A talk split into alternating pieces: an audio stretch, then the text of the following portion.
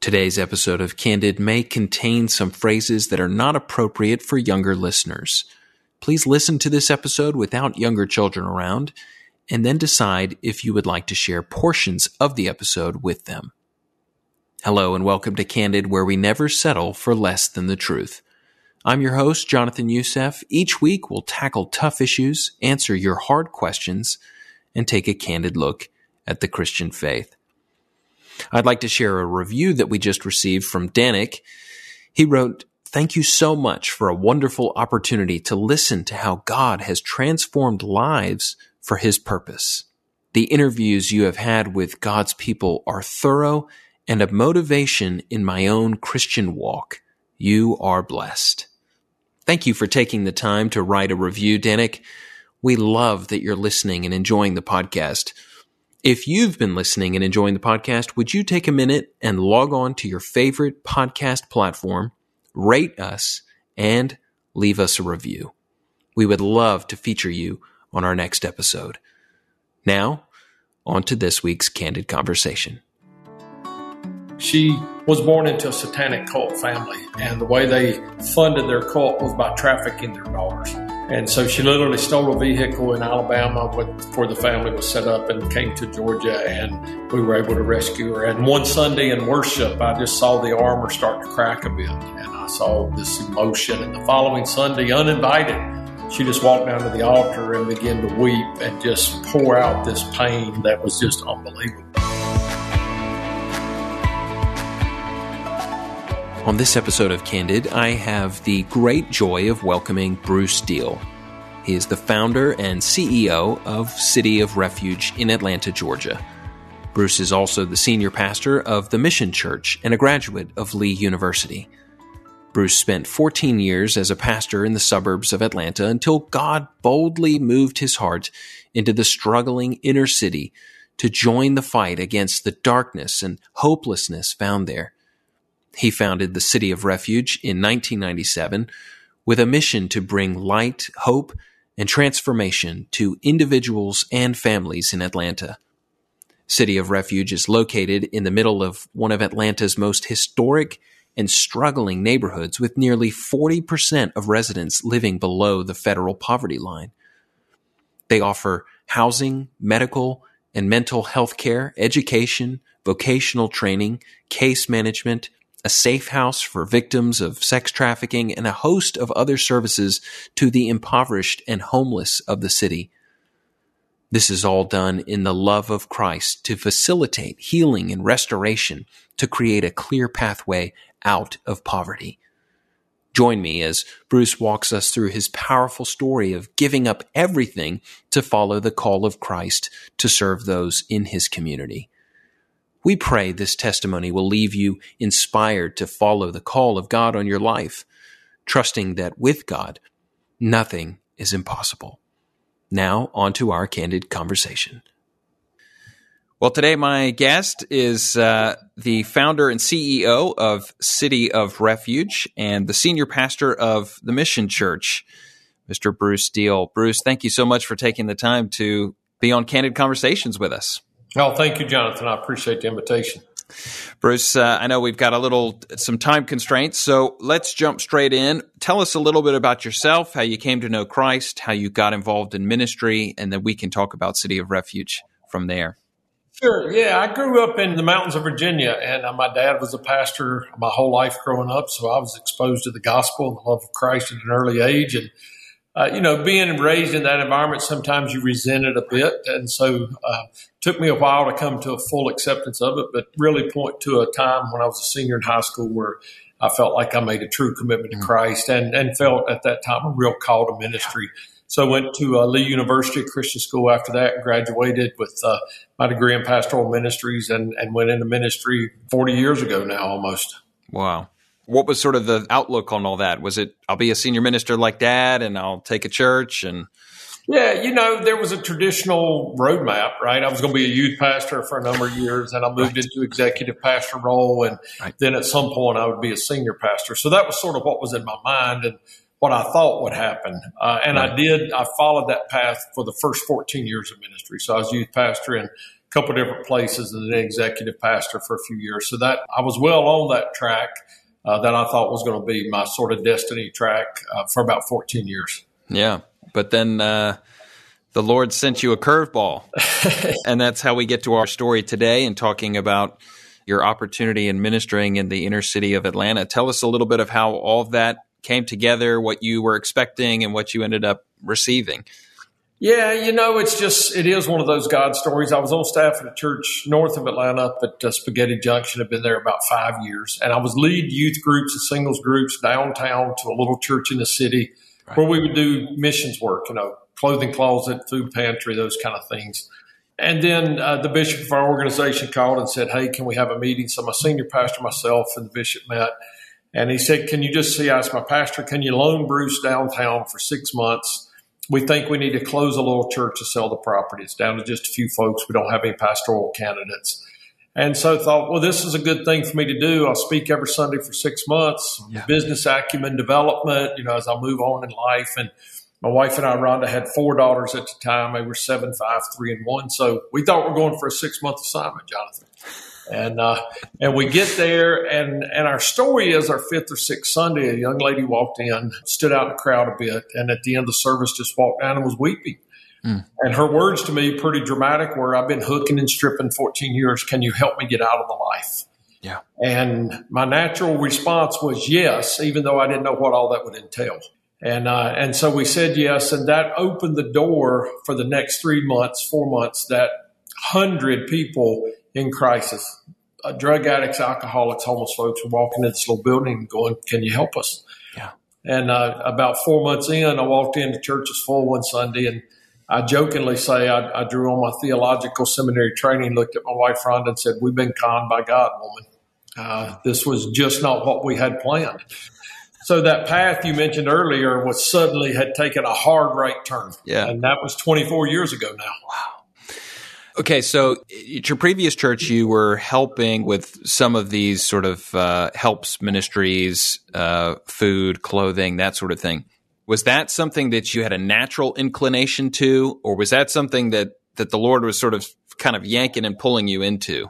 You know, I think it was a combination. My dad was very benevolent as a pastor, so we, we had people living with us on a regular basis that were in crisis. Uh, raising money for mission trips. My dad did missions all over the world, raised all of his own support. And so it was sort of part of my D N A. Um, and then I think, obviously, the Lord was preparing me specifically for the inner city of Atlanta. Yeah. So being here five years and coming downtown multiple times over those five years, I'd started getting an affinity for the city yeah. and felt like it had become home for my family. And so I think that was part of his plan as well. Yeah. Yeah. Well, and for a lot of our viewers who may not be familiar with the Atlanta area, I mean, describe what was the scenery that you were walking into? What's the lifestyle? Yeah. Uh, so, you know, we accepted the pastor of that little church, resigned our position. I started City of Refuge because I knew the expression of ministry was going to look a little different than normal church, yes. right? Yes. And so uh, a couple months into that assignment, Rhonda, my wife, called out of her morning quiet time and just was weeping and said, if we're really going to impact the city, we got to go live in the city. If we want people in crisis to trust us, we have to live among them to show we trust them. Yes. And so there's a lot to the story, but the short version is we ended up moving in this sixty-five-year-old church building on the third floor uh, in downtown Atlanta. Uh, my kids couldn't play outside. It's a very transient area. So we moved in, um, no bathtubs. You know, had to remodel. I mean, just it was just a crazy, difficult, dirty environment uh, mm. that we had to move into. But we felt like that's what the Lord had said. And so mm. we did. Our fifth daughter was born, and we brought her home there. Uh, Jonathan, we lived there six years.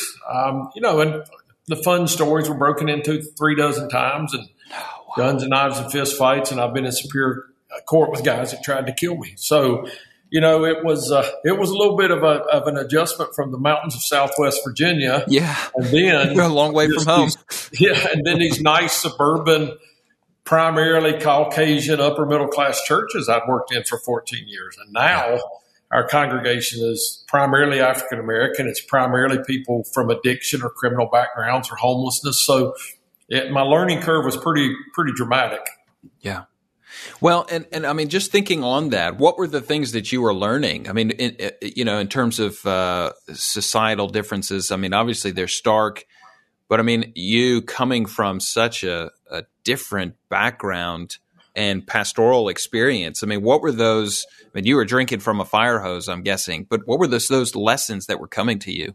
I've thought about that a lot. I think the biggest lesson was I quickly had to put down any spirit of judgmentalism, right? So, you know, I, I grew up in an environment where if you worked hard, you're going to succeed, where you had a support system around you, you had a two-parent household, you had quality educational opportunities. And so I had to come to the realization that so many people in the world didn't have the same start I have. They weren't born with momentum, right? And so they didn't have the resources. And so for me to judge where they are today is just wrong. I mean, basically sinful, right? For me to judge where they are today. So what we had to do was start with a blank sheet of paper. Mm. Fact, figure out each other's name, what our dreams were about the future, and start walking that. Eventually, we would revisit the past and talk about what brought you to this point. But for today, let's just talk about where you want to go tomorrow. Yeah. And so just being willing to take things from, a, like I said, a white piece of paper stage versus trying to determine whether they were at fault or not mm. as to why they are where they are now. Yeah. What you're doing there, I mean, you're that's a deep level of counseling. How do you tie in, you know, just sort of uh, like clinical psychology versus really coming at it from a biblical perspective in a way that's going to help lift these people up out of their predicament? Yeah, really good question. So we start obviously with the love of Christ and and. Mm.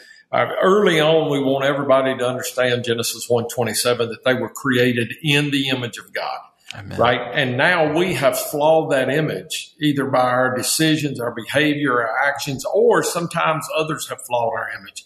But we want them to understand the identity issue. So we start with that always as the foundation, who you are in Christ. But we also understand that if you have been sexually traumatized or if you have had an addiction issue or alcohol has ruled your life, then trauma-informed care is critical. We, I mean, we have to have the opportunity and present the opportunity for them to sit down with licensed, trained, certified counselors and talk through the processes and the emotions and the feelings of where they've been, what they've experienced, why they didn't have as good an opportunity as somebody else. So we, we try to marry those things, frankly, is we lead with the love and the gospel of Christ, but we support that with clinical uh, support for those individuals as well. You know, we've probably run a little bit ahead here. Paint us a picture of, of City of Refuge. I mean, what is the organization itself? Is it just, uh, you know, people meeting in the church building? What does it look like? Yeah, you know, uh, the Lord blessed us eighteen years ago with eight acres of land, uh, two hundred ten thousand square foot warehouse space in the Bluff in Atlanta, which is historically the toughest zip code in Atlanta from a crime, homelessness, single parent household, violence, uh, those kind of things. And so we have that. So on our campus, um, when we got this property eighteen years ago, my dream was to have what we call a one-stop shop for those in crisis. Yeah. So we have a housing environment, forty thousand square foot environment that is uh, for homeless mothers with their children that live with us for six months at a time, a daycare uh, that cares for those kids from six weeks of age to five years of age, private Christian school on campus, a medical clinic with medical, mental health, dental, and vision, a commercial kitchen that does about three hundred thousand meals a year, mercy care, recuperative care center, homeless women that have severe medical issues that need medical care twenty-four hours a day live there, fourteen living dwelling apartments for them.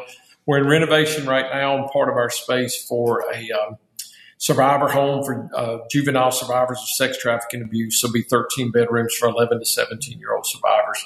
We have the adult program on campus, so forty-eight beds for women that have been sexually trafficked and exploited, housed and served over eight hundred women in the past eight years from that environment. Our vocational training hub is on campus as well, so we do job training in auto technician, culinary arts, coding academy, cybersecurity, hospitality, security personnel, able to put about five hundred individuals a year into the workforce. So that's sort of the footprint here. Uh, opened a forty-seven unit apartment uh, community across the street last year, renovating a thirty-one unit hotel right now that'll be a housing program for men, veterans, those coming out of the incarceration, P T S D, addiction. Uh, so that's the Atlanta footprint. Yeah. And we've got eight other locations with four now in the pipeline around the country that will come on in the next twelve to eighteen months. I mean, that is staggering. And I think we missed a step in there because you went from being in a little bitty church building to a twenty thousand square foot space with a chef and a hair salon and a coffee shop and apartments. Okay, what are the steps in between there? I mean, I, it, clearly there's the Lord was at work there. Yeah, the original building, twenty thousand square feet. And Rod and I started taking in little girls whose moms were going to jail or rehab. So we would foster while they went through their journey. When they got out of jail or rehab, they didn't have where to go, so they'd move in.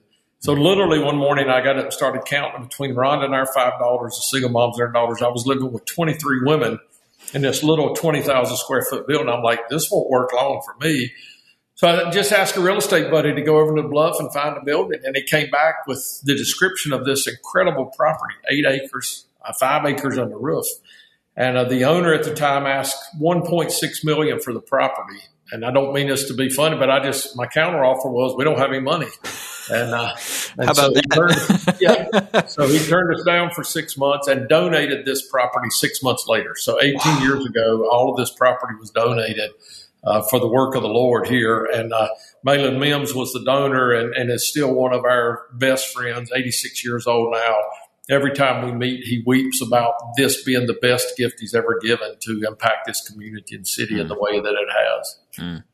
So obviously, out of all that, um, you have a collection of stories, I'm sure. I wonder if you could take a few minutes and, and tell us about some of the, the amazing transformations you've seen in the lives of people that have come through City of Refuge. Yeah, yeah. There's so many to choose from. You know, I, I, I think as we're sitting here about Elizabeth came to us, um, really dramatic, uh, heartbreaking story. She was born into a satanic cult family, and the way they funded their cult was by trafficking their daughters. And so her first sexual abuse took place at the age of five, and she had been trafficked for eighteen years when she got to us. And so she literally stole a vehicle in Alabama before the family was set up and came to Georgia, and we were able to rescue her. And so she was twenty-three years old when she got to us, been trafficked eighteen years, and just said to us basically in so many words, I don't want to speak to a man, I don't want to look at a man, and I don't want to hear about your God, right? Because I've lived this life. Uh, took about a year before she would even acknowledge me in the hallway. And uh, then we just finally started getting a nod and a good morning.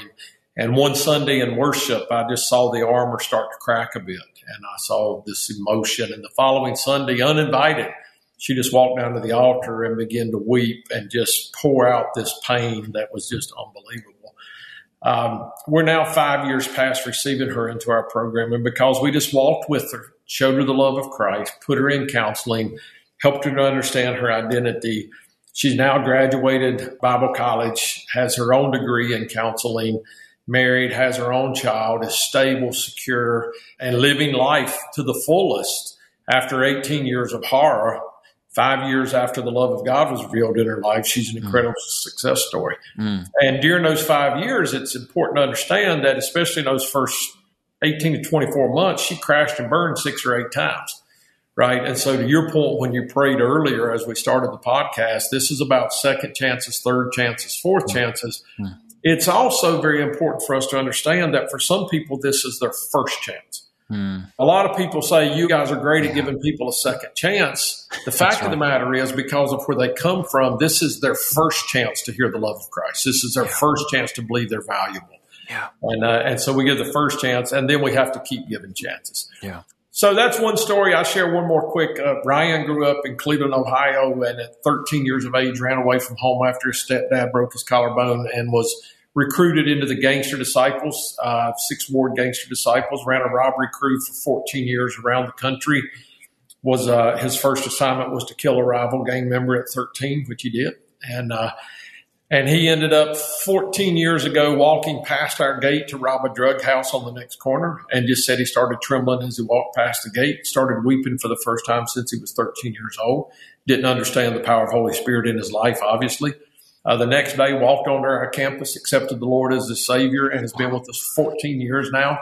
Uh, had seven felonies when we got here. We were able to get his record expunged. Now owns his own security company, employs other individuals with criminal backgrounds to put them into the workforce, and uh, gives them a path forward. So again, it's the pay it forward mentality, right? I mean, that's really what the gospel is. The society stole the phrase from us, but you know, as, as I as I love and evangelize and disciple one, they will love and evangelize and disciple another, and that process just yeah. continues. He loved us first, right? Absolutely. Well, Bruce, you've got a book which is um, filled with a lot of these stories, and it's called Trust First. How did you come up with a title like that? What's the point behind that? Yeah, thanks for asking. So what we determined after a few years into this ministry is everywhere we go in life, Jonathan, we have to prove ourselves first. So if we try out for a sports team, we mm. have to prove that we're capable. If we yes. apply to go to college, we have to go through an application and interview process, a job interview. So we're always having to prove ourselves first. And we, we just began to understand that people that come to us, are they're so broken and beat up and weary that they've broken so many people's trust in their life that if we require them to prove to us that we should trust them, they're just going to turn and leave. Yeah. So the mentality I adopted that my team now adopts as well is with the day you walk in our gate, ride in our gate, or carry it in our gate, we're going to trust you until you prove to us we can't trust you. So it's just flipping the it's just flipping the narrative. You don't have yeah. to prove to me that you're a good person. I'm going to assume you're a good person. You don't have to prove to me you're valuable. I'm going to assume you're valuable. You don't have to prove to me you have gifts and talents. I'm going to assume you have gifts and talents from day one. And then if you prove to me that I've misplaced my trust, we'll have to deal with that. But I just think it activates something in individuals' hearts and souls and minds when we trust them on the front end and make them feel valuable and have dignity and worth the moment they walk on our campus. Yeah, that's amazing. Bruce, I, I just, as a pastor, I'm wondering, you know, you're walking out this ministry day by day with these people, but then I'm assuming you, you do a fair bit of preaching at the Mission Church. How does one influence the other, and, and the two feed each other, and h- how do they kind of work themselves out uh, yeah. in your sort of week? So the Mission Church was mine for twenty-three and a half years. It's fair to let you know that I let somebody else take over senior pastor in January okay. of this year. Sure. But for twenty-three and a half years, I had to navigate that. And yeah. uh, and what we determined early on was that those who were already disciples and followers of Christ and attend the church would become our core volunteers for City of Refuge and help support that program. And then when an individual or a family came to us in crisis and they received some of the resources and they wanted to have a conversation about spirituality and Christianity, we referred them to the Mission Church. So it became this sort of cross-reference relationship between the two, where Mission Church is serving individuals in crisis. When those individuals in crisis want to talk about church, we refer them back to the discipleship team at the church. And so it's just been a huge partnership in a very productive way. I have a lot of fun in life at this point, have for several years. I travel and speak about fifty percent of the Sundays of the year around the country. And just being able to go into different environments and share our story to inspire others, and motivate and activate this compassion ministry in their hearts and in their churches is a lot of fun. And to see how they respond in their own communities has been very rewarding. Yeah, that's a great sort of way for us to wrap up, because I know you need to go. But, you know, what is so as you do, you go out and you speak at these churches, what is sort of a vision that you may have for all these communities around the country that their hearts would be led to? Well, you know, it's um, four hundred times in Scripture, there there is direct reference to ministry, the poor and the needy, the brokenhearted, the weary, the widow, the orphan, right? And so just to remind people, oh, yeah, by the way, this is the second most talked about subject in all Scripture, right? So to remind people of that, to activate them, and then to help them understand that not everyone is called to vocational ministry right. that ministers to the poor and needy like I am, but all of us are called to assist our brother and sister that might be in need in some way, yeah. right? And so just to try and and to motivate people, to try and help them go through that process I did where they don't look at people and automatically make assumptions about them. Yeah. Let's start with a relationship. You know, before we lead with the name of Jesus, let's know what their name is, yeah. right? So, hey, Brad, here, let me talk to you about this versus let me give you this before I even know anything about your life. Mm. And so just trying to create this culture of compassion is, is sort of what I feel like my call is uh, for the next years of ministry. A culture of compassion, uh, something that should be a marker of the Church of Jesus Christ. Well, Bruce Deal, I feel like I've been drinking from a fire hose for twenty minutes, but uh, we're so grateful for you. We thank you for your book, Trust First. We'll get a link to it on the show notes. And we thank you for your ministry, City of Refuge in the Atlanta area. Bruce Deal, thank you so much for joining us on Candid Conversations. Thank you, Jonathan. Thank you for the great work you do as well. God bless, brother. Candid Conversations is a podcast of Leading the Way with Doctor Michael Youssef. I'm Jonathan Youssef, and I've been blessed to host this podcast for over two years now. It is our honor to bring new episodes to you each week, and we've done over one hundred twenty episodes at this point. This month, you have the unique opportunity to give to Leading the Way to help support important biblical ministries like Candid Conversations through the December Triple Matching Challenge. Every gift given to the ministry this month will be tripled up to two point two million dollars. Every gift will help us to meet our goal. You can give by visiting L T W dot org and clicking on the Triple Matching Challenge banner, or you can click through to the link we've provided on the show notes. Thank you so much for considering a gift today.